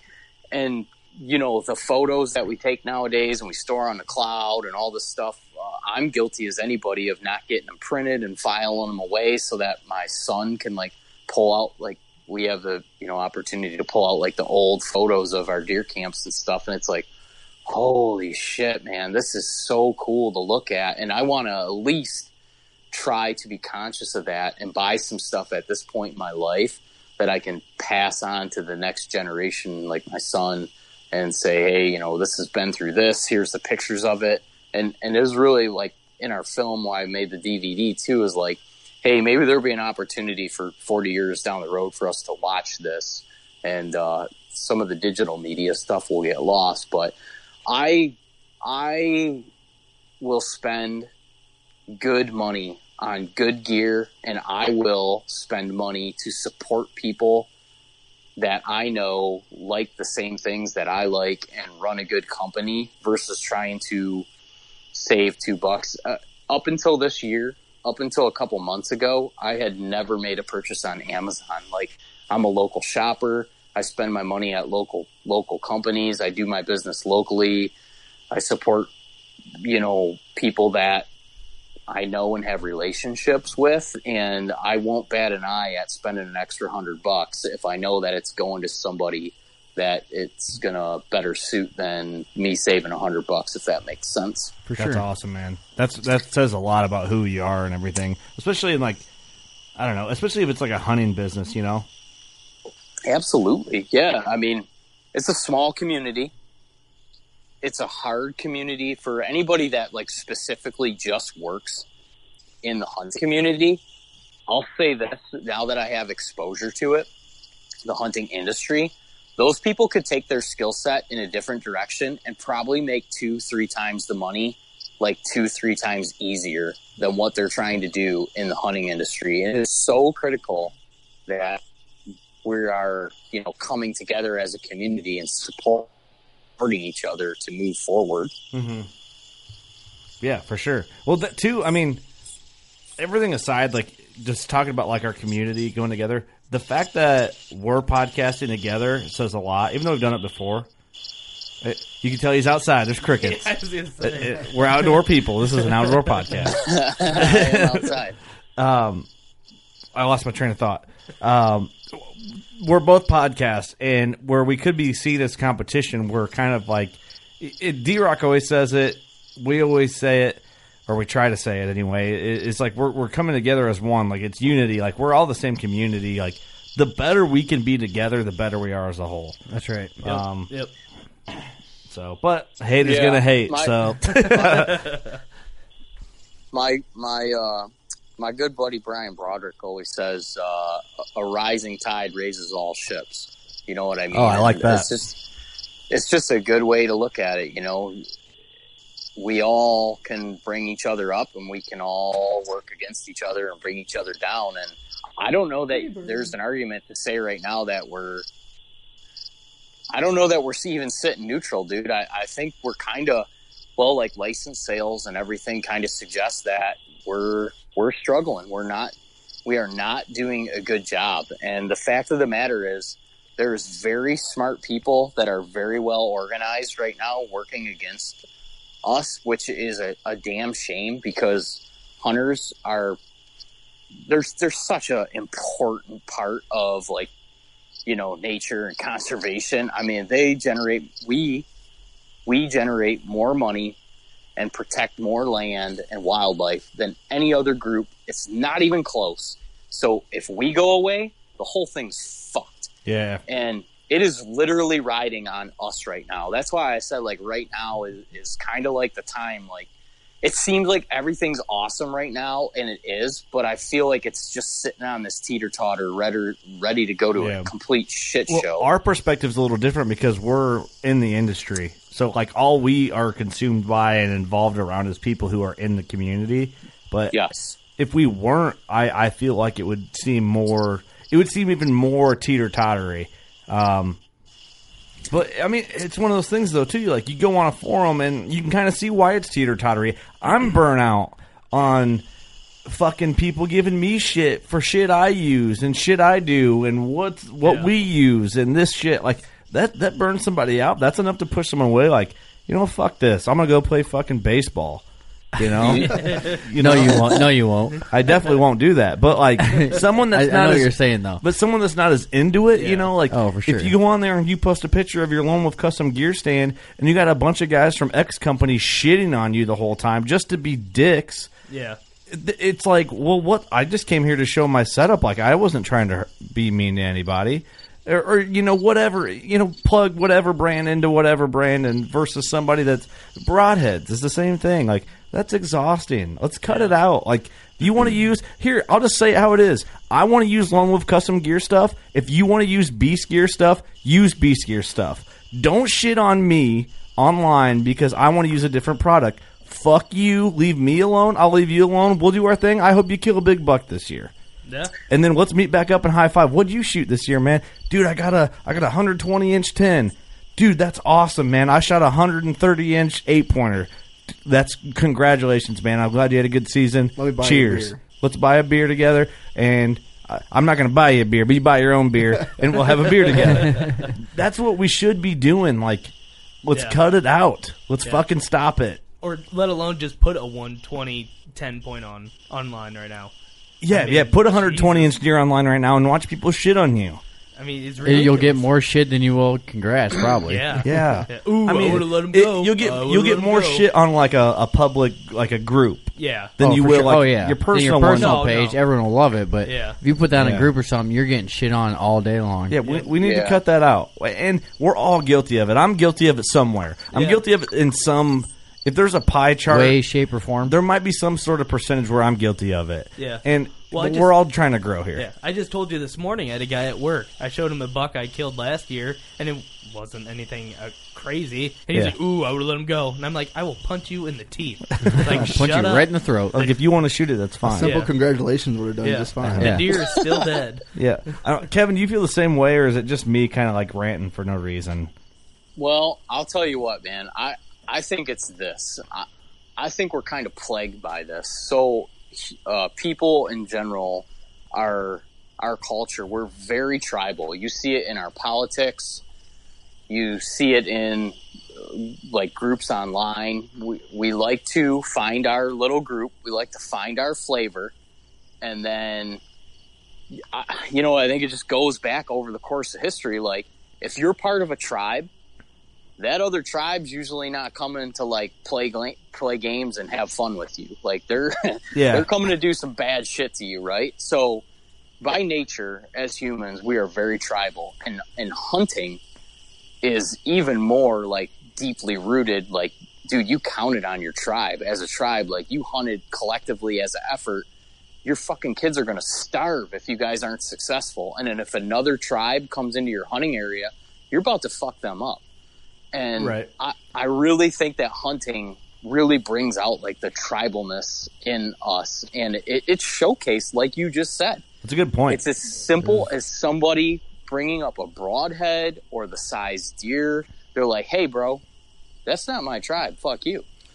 Right. I'm a Matthew. I'm a Mathews guy. Uh, if I see you shooting that prime again right now, I'm gonna come into your village, light it on fire, and rape your women. I'm gonna cut your strings. I'm gonna cut your strings. I'm gonna Cut your strings But and your cables. in, in a very small percentage of that, in the right way, is somewhat important. Um, like it, in a weird primal way, it's important. Like, and it is fun to be on teams. Like, but it can be friendly. It's like sports teams. You know, I don't watch sports, but I imagine it's like, oh yeah, you like the Cowboys. I have there's Bears fans around here. I don't know. You guys aren't gonna beat the shit out of each other. You have no. Yeah. You don't know how to explain that because you know nothing. No, I about don't know sports. sports, dude. I don't I don't watch 'em. either, so it's okay. I You were think, close. I You think were they're real close. stupid. Well, you're you're right, and and I like that too, and I like all the little collective groups. But there's a time when that's all fun and games, and then there's a time when it's to a level where it's damaging as a community, Yeah. and it and it moves us backwards. And I just don't think that people recognize a lot that's like by nature we are so tribal, and we are so easily like tricked into like oh. I'm on this pro staff and I'm on that pro staff and I don't like you because you're on this and and the internet really gives you the tool to abuse each other and uh, I, I see it happen time and time again and it's just it's a crazy thing to watch and and I don't know when uh, dude I had the worst ego like in high school and in my early 20s like I thought I knew everything. I was a total asshole. I would be the first one to be on social media and talk shit to people and tell everybody they're fucking stupid. And and I don't know when or how it all happened, but at some point in time I realized that it was like my ego and it was this this tribal hereditary thing that was making me act in this manner and I started to think about like what's actually really important? Like what's what's helping us, what's hurting us, and uh, I was able to get a grasp on that, and I just don't partake in it anymore. I really don't, unless I see something that is like a direct, like, hey, this is directly damaging someone, and it goes against my morals. Like, I will, I will go after that. I will make it a point to make sure that that doesn't happen. I do not want to see good people get hurt. Yeah, but for if, sure. if if I can sit on the sidelines and just let the thing play out, I'd rather do that and not be part of it. But if I if I see it go in the wrong direction, I will try to be part of the the solution. And and it's it's weird that we got into this and not that I'm trying to revisit the film, but in in the film it was definitely done in a manner like obviously Michigan's not known for being like if you were like, hey, we're going to spend a bunch of money and produce a whitetail film, where do you want to go? Oh, let's go to northern Michigan where there's absolutely no big deer and it's an absolute epic struggle to try to get something killed. Right? It's not a game rich environment. Um, but we wanted we wanted to show that there's more to hunting than that. Like we started talking off about the, the social camaraderie, the importance of that, the adventure aspect of it.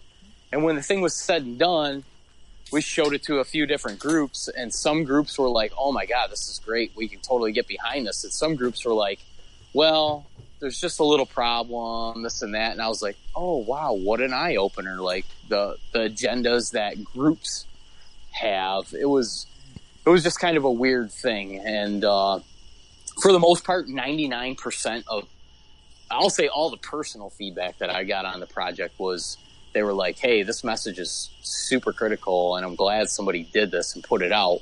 Um, but is definitely a little bit different than a lot of what the, the the deer hunting content that's been coming out over the course of the last, you know, the last last decade is. But it's hard to work around that, man. People, you know, biological things make people tick and uh, a lot of times they just don't even know that it's going on. You know they do things and don't even know the reason why they why they do it. And i look back on some of the stuff you know you get you said uh, I, I think you said uh, earlier that maybe something posted up on d-rock's timeline and he and he and he reposted it. Well i get timeline stuff that post, post you know come and say hey this you did this five years ago and I'll read it and I go, oh my God, I said that, what dude. an Like, asshole. I'm an idiot. what a dude, what an asshole. Seriously, what an asshole.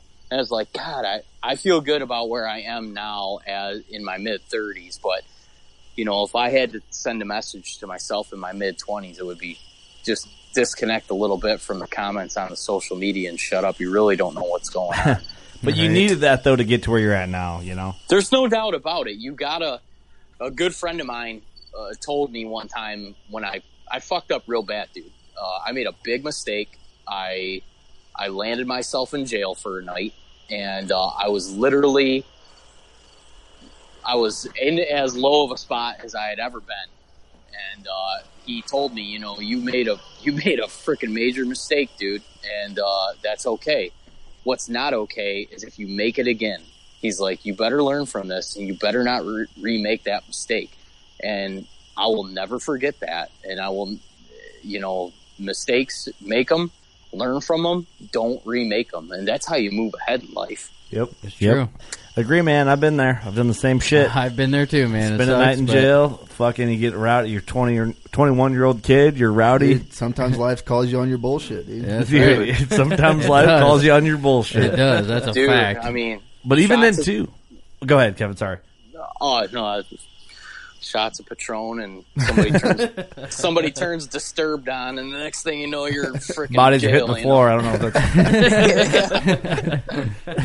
that's. How did this happen? Well, I mean, it's the same thing in hunting too. Is like when you're younger, hunting, like growing up. I mean, everybody still makes mistakes, like still do. But I look at like some of the opportunity that opportunities I've missed on some giant bucks by just like not knowing, not thinking the situation through, you know, and and I could have really capitalized and, and brought it home, but that helped me grow as a bow hunter, like as the hunter I am now. And not that I'm perfect or ever will be, but I will I will not make the same mistakes I did when I was in my early 20s bow hunting. You know, it's Right. different. I'm more level headed. I've I've been through a lot more situations. I've seen a lot more.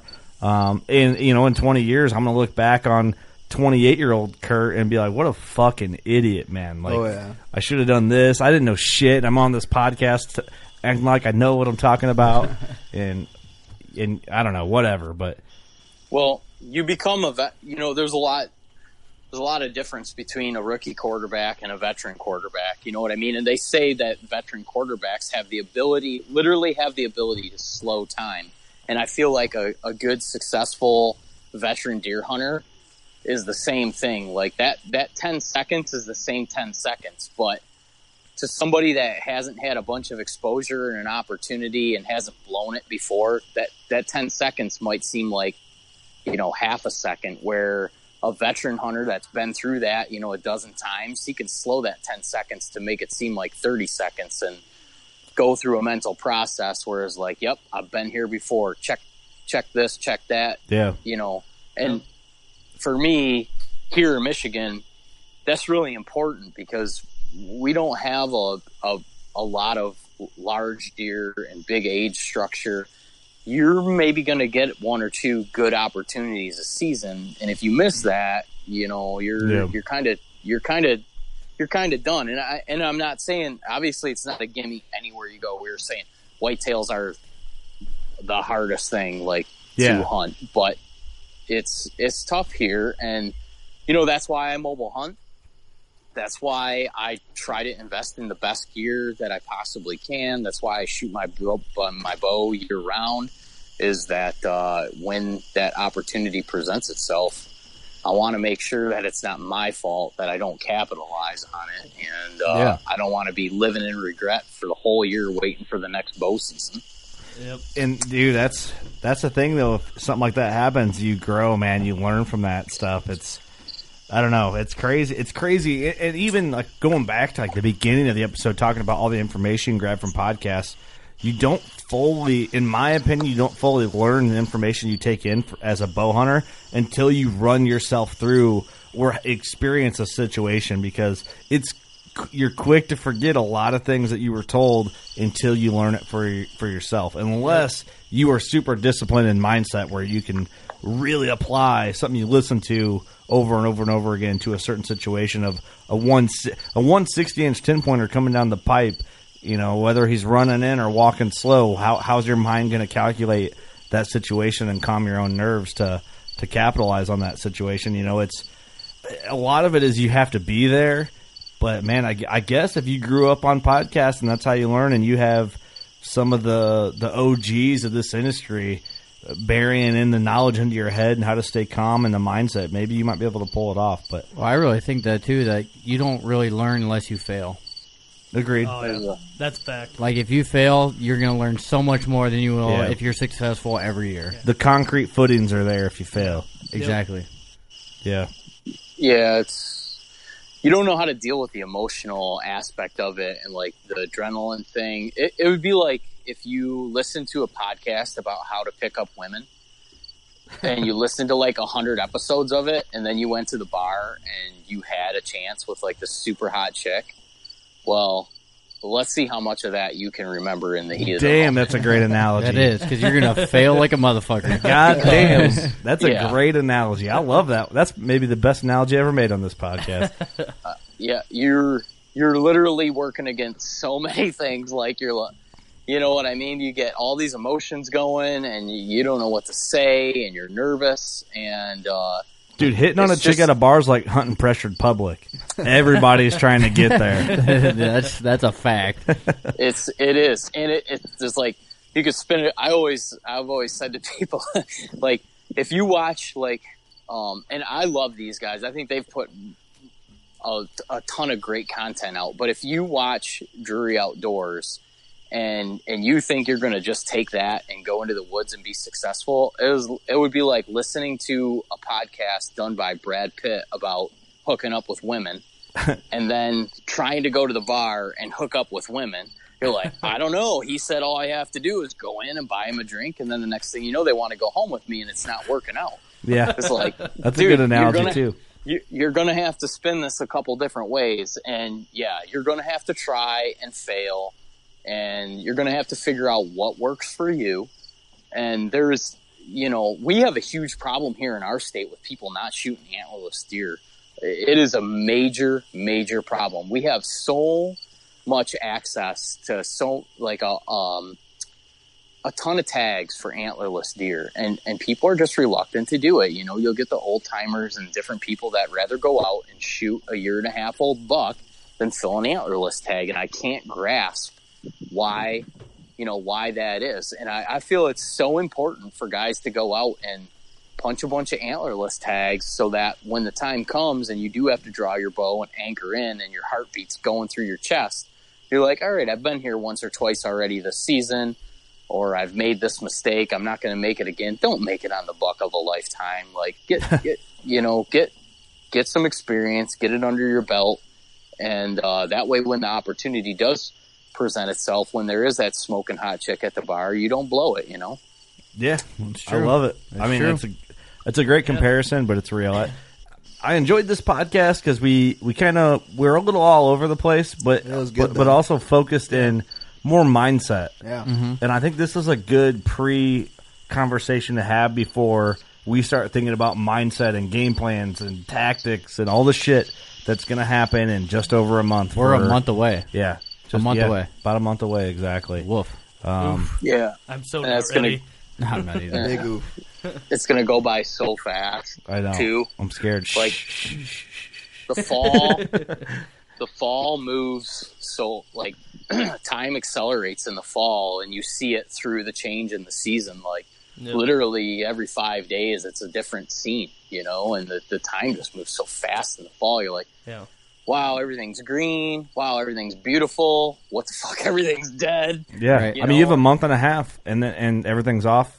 You think from October first through mid November, it's cold, Yeah. Hopefully it's cold. totally different. Yeah. Yeah. and then We're, it's we're praying it's cold. and then it's winter, and then you know there's your hunting season. Boom. and it's just unfortunate uh, it's the best time of the year and it's the fastest time moves I know. All man. year. It really sucks. yeah. I know. I do, but I, I do think I think I do a pretty good job at living in the moment. When you wake up and you're like, oh, man, it's Could you the imagine- time we live for? If could you imagine though if deer season was all year long, It wouldn't be the same. it would not be the same at it all. wouldn't. It would It'd not be be, like- the same. It'd be like driving your It'd be- car. Yeah. The same same You shit never you do go every day. You never hunt. Yeah. I don't know if any of you guys are married, but it'd be like your wife never saying no, you know? I'd be like, My wife never tells me no, so well, you must have some different shit going on than ninety percent of the people that I know. But the the fact that I'm getting at is be like eating steak every single night. You know, you could eat steak every single night, and at some point you're going to get sick of steak. And Yeah, I think more. that's why the fall and deer season is so special, is because like it's a it's a fast moving pace through that time of year, and it's here and gone, and it's like man, you got to do everything you possibly can to uh, to soak it up and soak it in, and yeah. yeah, man, there's never been a better time to to to be a deer tu- deer hunter. Like we we were saying, you know the Agreed. the access to good good information and and good gear. Uh, I've made some big mistakes over the last couple of years.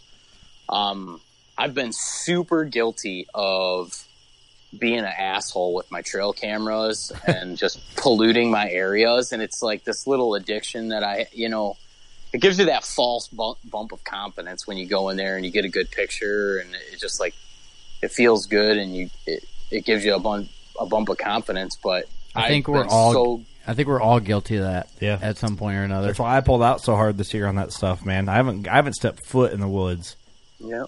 all I year. think it's helpful, you know, having a young family and working full time and actually not having the time to be able to go do that is Yeah. like, uh, yeah, I feel the same way. And I, I've made a conscious effort this season that I run uh, three tiers of trail cameras. So I have uh, tier, well, tier three is basically the cameras that are not impactful to deer activity. I more or less have them out to monitor and get night intel to see what deer are coming from which way, what deer are in the area. But these are cameras that I can go out any day of the week. I can check them and I'm not screwing up my deer hunting, but it's still giving me data that I'm going to use for deciding on where and when I'm going to hunt yeah. the sec the second tier is I'll check those periodically through the season. You know, maybe every week or every two weeks that I know that I'm having an impact, but I feel like collecting that data is more of a pro than a con that it is for me polluting the area for the limited time that I have. I can't I can't justify wasting my time sitting somewhere where it's not going on. I'm not the kind of guy that's getting out there like smelling smelling the tracks and like, oh yeah, he's a five and a half year old and he went this way. You know what I mean? Like Yeah. I'm I am not there, dude. I do not have that kind of time uh, or exposure and have spent that kind of time in the woods to understand that stuff. So I use cameras heavily, and then my first tier is the cameras that are set up basically in the fixed stuff where I think deer are going to be spending their time when the pressure gets put on. That I know if I go in there, those deer are going to be going elsewhere, but I will use that the year after and the years to come to know what happened here last year because deer definitely repeat those patterns. And I've been doing that now for like two years, and I feel good about this year Yeah. about my approach and where I'm going to be and where I'm going to be spending my time. And I, I do feel that I've I've ran a ample amount of cameras over the last couple of years, and I will. I know people. There's some people that will say that cameras are the devil and they'll make you a worse hunter. But if you're just if you can if you can fight off the demons to go check those things all the time and actually use that information, you they collect so much data and uh, especially if you have cameras. I mean, you guys are using the lone wolf ones now. They do Yep. video. I'm assuming they have high quality audio. Oh yeah, dude. The audio Like- actually is like insanely good on them. Yeah, you capture so much information that you just wouldn't otherwise have. And after a couple of years, you're like, no, I kind of know in this area at this time, the deer do this. And uh, I feel like I definitely have a leg up going into this season Well, on a couple deer. Well, I was, I was going to say, I'll tell you, all my trail cams right now are, in your words, tier three. Like stuff I can buzz over on the Ranger, check them, and I'm only checking them every three weeks. And this weekend, I'm going to set some tier three and some tier two. But other than that, like I'm kind of doing an experiment with uh, like what changed with was with my season as far as like not stepping foot in the actual woods at all. Like everything I'm doing is field edge, fringe type. I'm not going anywhere where a, a buck might be bedded. I'm I'm just trying to stay as low impact as possible and not fuck around in there when I don't need to be. And Right. A lot of those tier threes, though, I think for myself is those ones where my stands are that I'm going to check when I go in to hunt that stand. yeah, That's the only time you go in to Yeah. check them. Well, a lot of like the tier ones, like I, I like that tier process. That's pretty I do cool. too. But you can like, oh yeah, my tier one, I'm only going in because the wind's right here, and I'm going in to hunt there anyway. I'll check it on the way in or on the way out, and whatever. And uh, but yeah, I'm I'm as least impactful as possible, especially on my lease because it's not the best property, but I know there is deer that move through there or do bed there now and then hit the neighbors for the crop. You know, I'm trying to I'm trying to feather that throttle a little bit. So we'll time it out. We'll see what happens.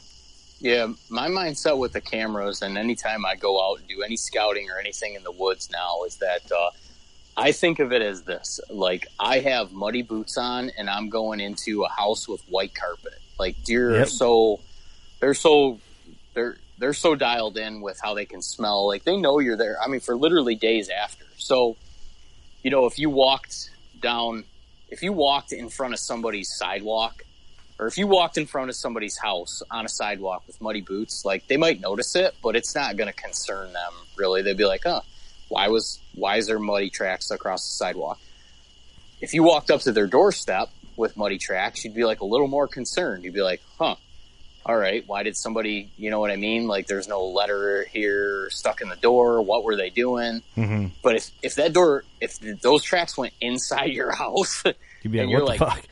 dude well, uh, i'm freaking out right now literally why was somebody in my house i think deer see that the, the same way and i think about that every time that i go out there so i'm always trying to disguise my activity it's a little harder on public land but on private when i go in to hang those cameras i've made the mistake of going in the spring before the green up and you hang them and it's almost useless because the vegetation comes in a lot of stuff gets blocked you get a bunch of photos over the course of the summer They're that are just just grass. bull. That one- it's just not That one weed going back and forth 8,000 times. you're Like- subjecting your cameras to punishment that is uh, shortchanging their lifespan. Cameras are expensive and cost money. Good ones do, and you're not getting any useful intel from that. So I like to put them out like, you know, maybe around the Fourth of July or even towards August. And if I'm going out on private land, I will take a chainsaw with me, and uh, I will kind of disguise the activity as I'm going in there and cutting firewood. You know, I'll cut down a dead tree, chop some shit up. But what I'm really doing is going out there to hang a camera. And for me, where everywhere that I hunt, you know, people do cut firewood and stuff. So the deer are kind of used to that. I'll literally run a, on public land. I will take a leaf blower and fire that thing up and run it wide open when I walk through the woods to let every deer know for a mile that like, hey, some assholes out here doing something super rad. I better get out of here. I'm not trying to. You're not bumping Act- them off a bed by human activity. Yeah, by, yeah, by known human like walking or Yeah. hunter hunter activity, sneaking through the woods. Human activity would be running a leaf blower. but Yeah, yeah, I see what I- you're saying though. I, I you know a lot of guys do the coyote howl thing, and Well, if you're with a leaf blower, you're cleaning up the public ground while you're walking in, too. you win-win. blowing leaves off your own trail. You're going to walk in to kill that big Yeah, you're, you're, you're helping yourself. yeah, and, and I, I, you're just you're really disturbing like the scent, the whole thing. I, I feel like you're throwing them a curveball. You know what I mean? Yeah. If you do things the same as everybody else, uh, you could have the same results. And on public land, any any little edge is different. But uh, yeah, I don't know. There's just a couple things that I do when I hang trail cameras. I definitely have have I've kind of thrown the sneakiness thing around the you know, I've gotten rid of that because I just don't feel like you can beat a whitetail. You're literally going into their house, and it's just like I said, like with the the scent thing, the way those, the way they smell, man. It's it's just like us walking on you know white carpet with muddy boots. They're gonna know that you were there. I like to camouflage my activity. I like it. I think it, uh, it's It it, makes seems sense. like it's wrong, but I think it's uh it's a Yeah. good move. I, I, I mean, really though. Um, Well, yeah. You imagine somebody that's just sitting out there and some asshole comes just blower. storming through the woods running a leaf blower wide open. They'll be like, what, What the hell?" world are you thinking that you're doing? But Um, obviously, you can't take a chainsaw out on public land and disguise yourself that you're cutting firewood. So, like I said, I just, if I'm going into a spot late in the year where I want to hang a camera that I want to let it soak all year, I'm trying to disguise my activity by being just as disruptive to the area basically as possible. I like it. And, well, that's uh, kind of my method too, with like running my uh, my side by side when I check cameras at my lease. I leave it. 100%. I leave it running. Yeah, tractors. I mean, farmers have that to their advantage. You know, the, the deer are used to that stuff. It's the same thing, you know, with the chainsaw. Like I said, my grandfather's been cutting firewood on our small farm for, you know, 40 years, and the deer are used to that, and it doesn't affect them. And if anything, it draws them in because they recognize that, hey, somebody dropped a tree. There's probably going to be some some browse that's going to be left over. I I have literally gone out to the woods and cut a bunch of trees down and left a camera and within 45 minutes there's a pile of deer in there and they hear that noise for a mile away and they recognize what's going on. There's going to be food on the ground and they will come and check it out. If you go late se- late season and fall a tree out in the woods and sit there uh, if there's deer that can hear that chainsaw running and they're hungry dude they're they'll be coming for it. I've seen that time and time again. That might be a new tactic. I'm just gonna take a chainsaw with me every time I go hunting. on your way in. I mean, I get it. They, It they're makes used to sense. hearing those noises. Oh, yeah. dude. I um, I had a similar atta- like one of my, my big eight pointer. Um, when I shot him, when I was tracking him, he was bedded. I had to sneak up and put another arrow in him. There was somebody Uh-huh. up doing like work like that in the woods, like not far either, like under hundred yards on the neighboring property, and he didn't even bat an eye at it. Mm-hmm. Like didn't even look that direction, didn't care. It, it, it's normal shit for them. Yeah. Yeah, uh, they coexist with humans and they recognize hunting pressure for what it is because they've dealt with it for, you know, if you get, if you're talking about a four or a five year old deer, that's like talking about, that's like talking about a 40 or a 50 year old man. You know, they've, they've been around, they've seen some stuff, they've learned some lessons, they learn real fast, real quick, and, and they know what's, you know, what, what, what could potentially get them killed and what's just normal things that are are going on and Yeah.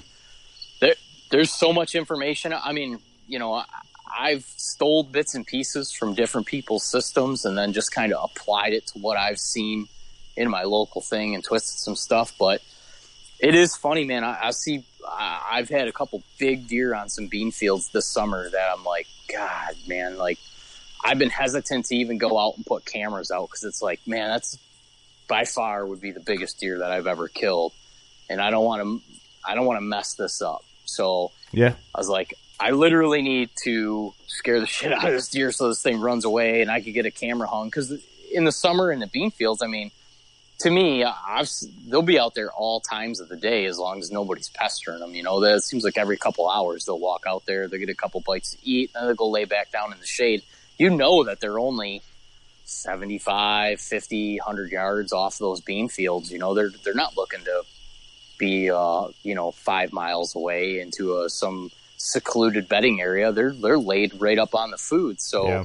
To try to get a camera out there and do that, and I've I've done that where I've gone out there with like the chainsaw or the leaf blower and ran that thing wide open, watch the deer run out of the thing, go hang a camera, and within ten minutes, hit, the deer's coming back out of the woods. You know what I mean? Because they just didn't recognize that as a hunter or being some they've type never been of killed by a a leaf blower. threat. A threat. They've never been killed by a leaf blower. No, no chainsaws ever cut them in half. You know.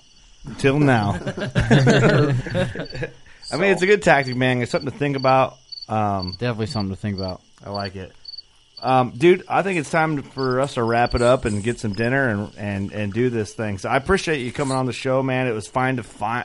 It was good to finally connect and do this. I'm excited to come back on your show and do this thing um, just in reverse and and talk hunting, man. It's always good. Talk to another hunter, talk to another podcaster, talk to someone that shares the same passion. That understands it. Yep. Yes, we appreciate your time, man, and thank you for coming back on. I appreciate it too, and I, I think it's something to look at and bring up. Is you know talked a lot. It would be it would be very easy for us, like you said, uh, that we work in the same space to be like competitive and the manner in which we both talk like to not have a good relationship. Right. You know what I mean? Like Yeah. some some super simple things could happen. It was like just the bows that we shoot, the tree stands that we choose, and everything. But you know, I value our relationship, and I value you guys having me on here, and I value these conversations. And I'll say the same thing in return. I'm I'm looking forward to uh, here in just a couple weeks when we get you know a couple more minutes to have you on on my show and kind of uncover everything that you guys have been going through and what your season holds and we'll kind of be getting i mean we're going to be literally getting right into right into the meat and potatoes of starting our season at that point so Yep. it'll work out it'll work out really good i'm looking forward to it so and I, I appreciate how hard you guys work and all the content i mean you guys physically get together and put a lot of time into it so it, it's a cool deal it's fun to be part of Right. Yeah, man, for sure. Well, man, we appreciate you. You want to close out on anything? Where can people find you? Find your podcast, find the film, all that stuff. Yeah, absolutely. If I mean, we're a month away from deer season. If anybody wants anything to watch to get a little jacked up for the 2019 deer season, they can watch our film at deerhunterpodcast.com. Uh, order the DVD. The links are all through our social media. Everything's you know, Deer Hunter Podcast. It's uh, it's relatively easy to find. Uh, I know we're all just deer hunters. I got to make it easy. You know what I mean? So Yeah. uh, yep. It- that's that's uh that's it in a nutshell and uh this was just our first project we aspire to uh, and have plans to do a, a couple more films and a couple more projects so uh, i hope you know so far it's been very well, well received and uh I I look forward to people checking it out, and I appreciate you guys having me on to to share the details about it. Hell yeah, man. That's what it's all about. I, and uh, I'm looking forward to the season, man. Hopefully, we all kill big bucks no matter what equipment you use. And I'll close it out on we appreciate you listening, and you know what to do. Go shoot your bow. We love you.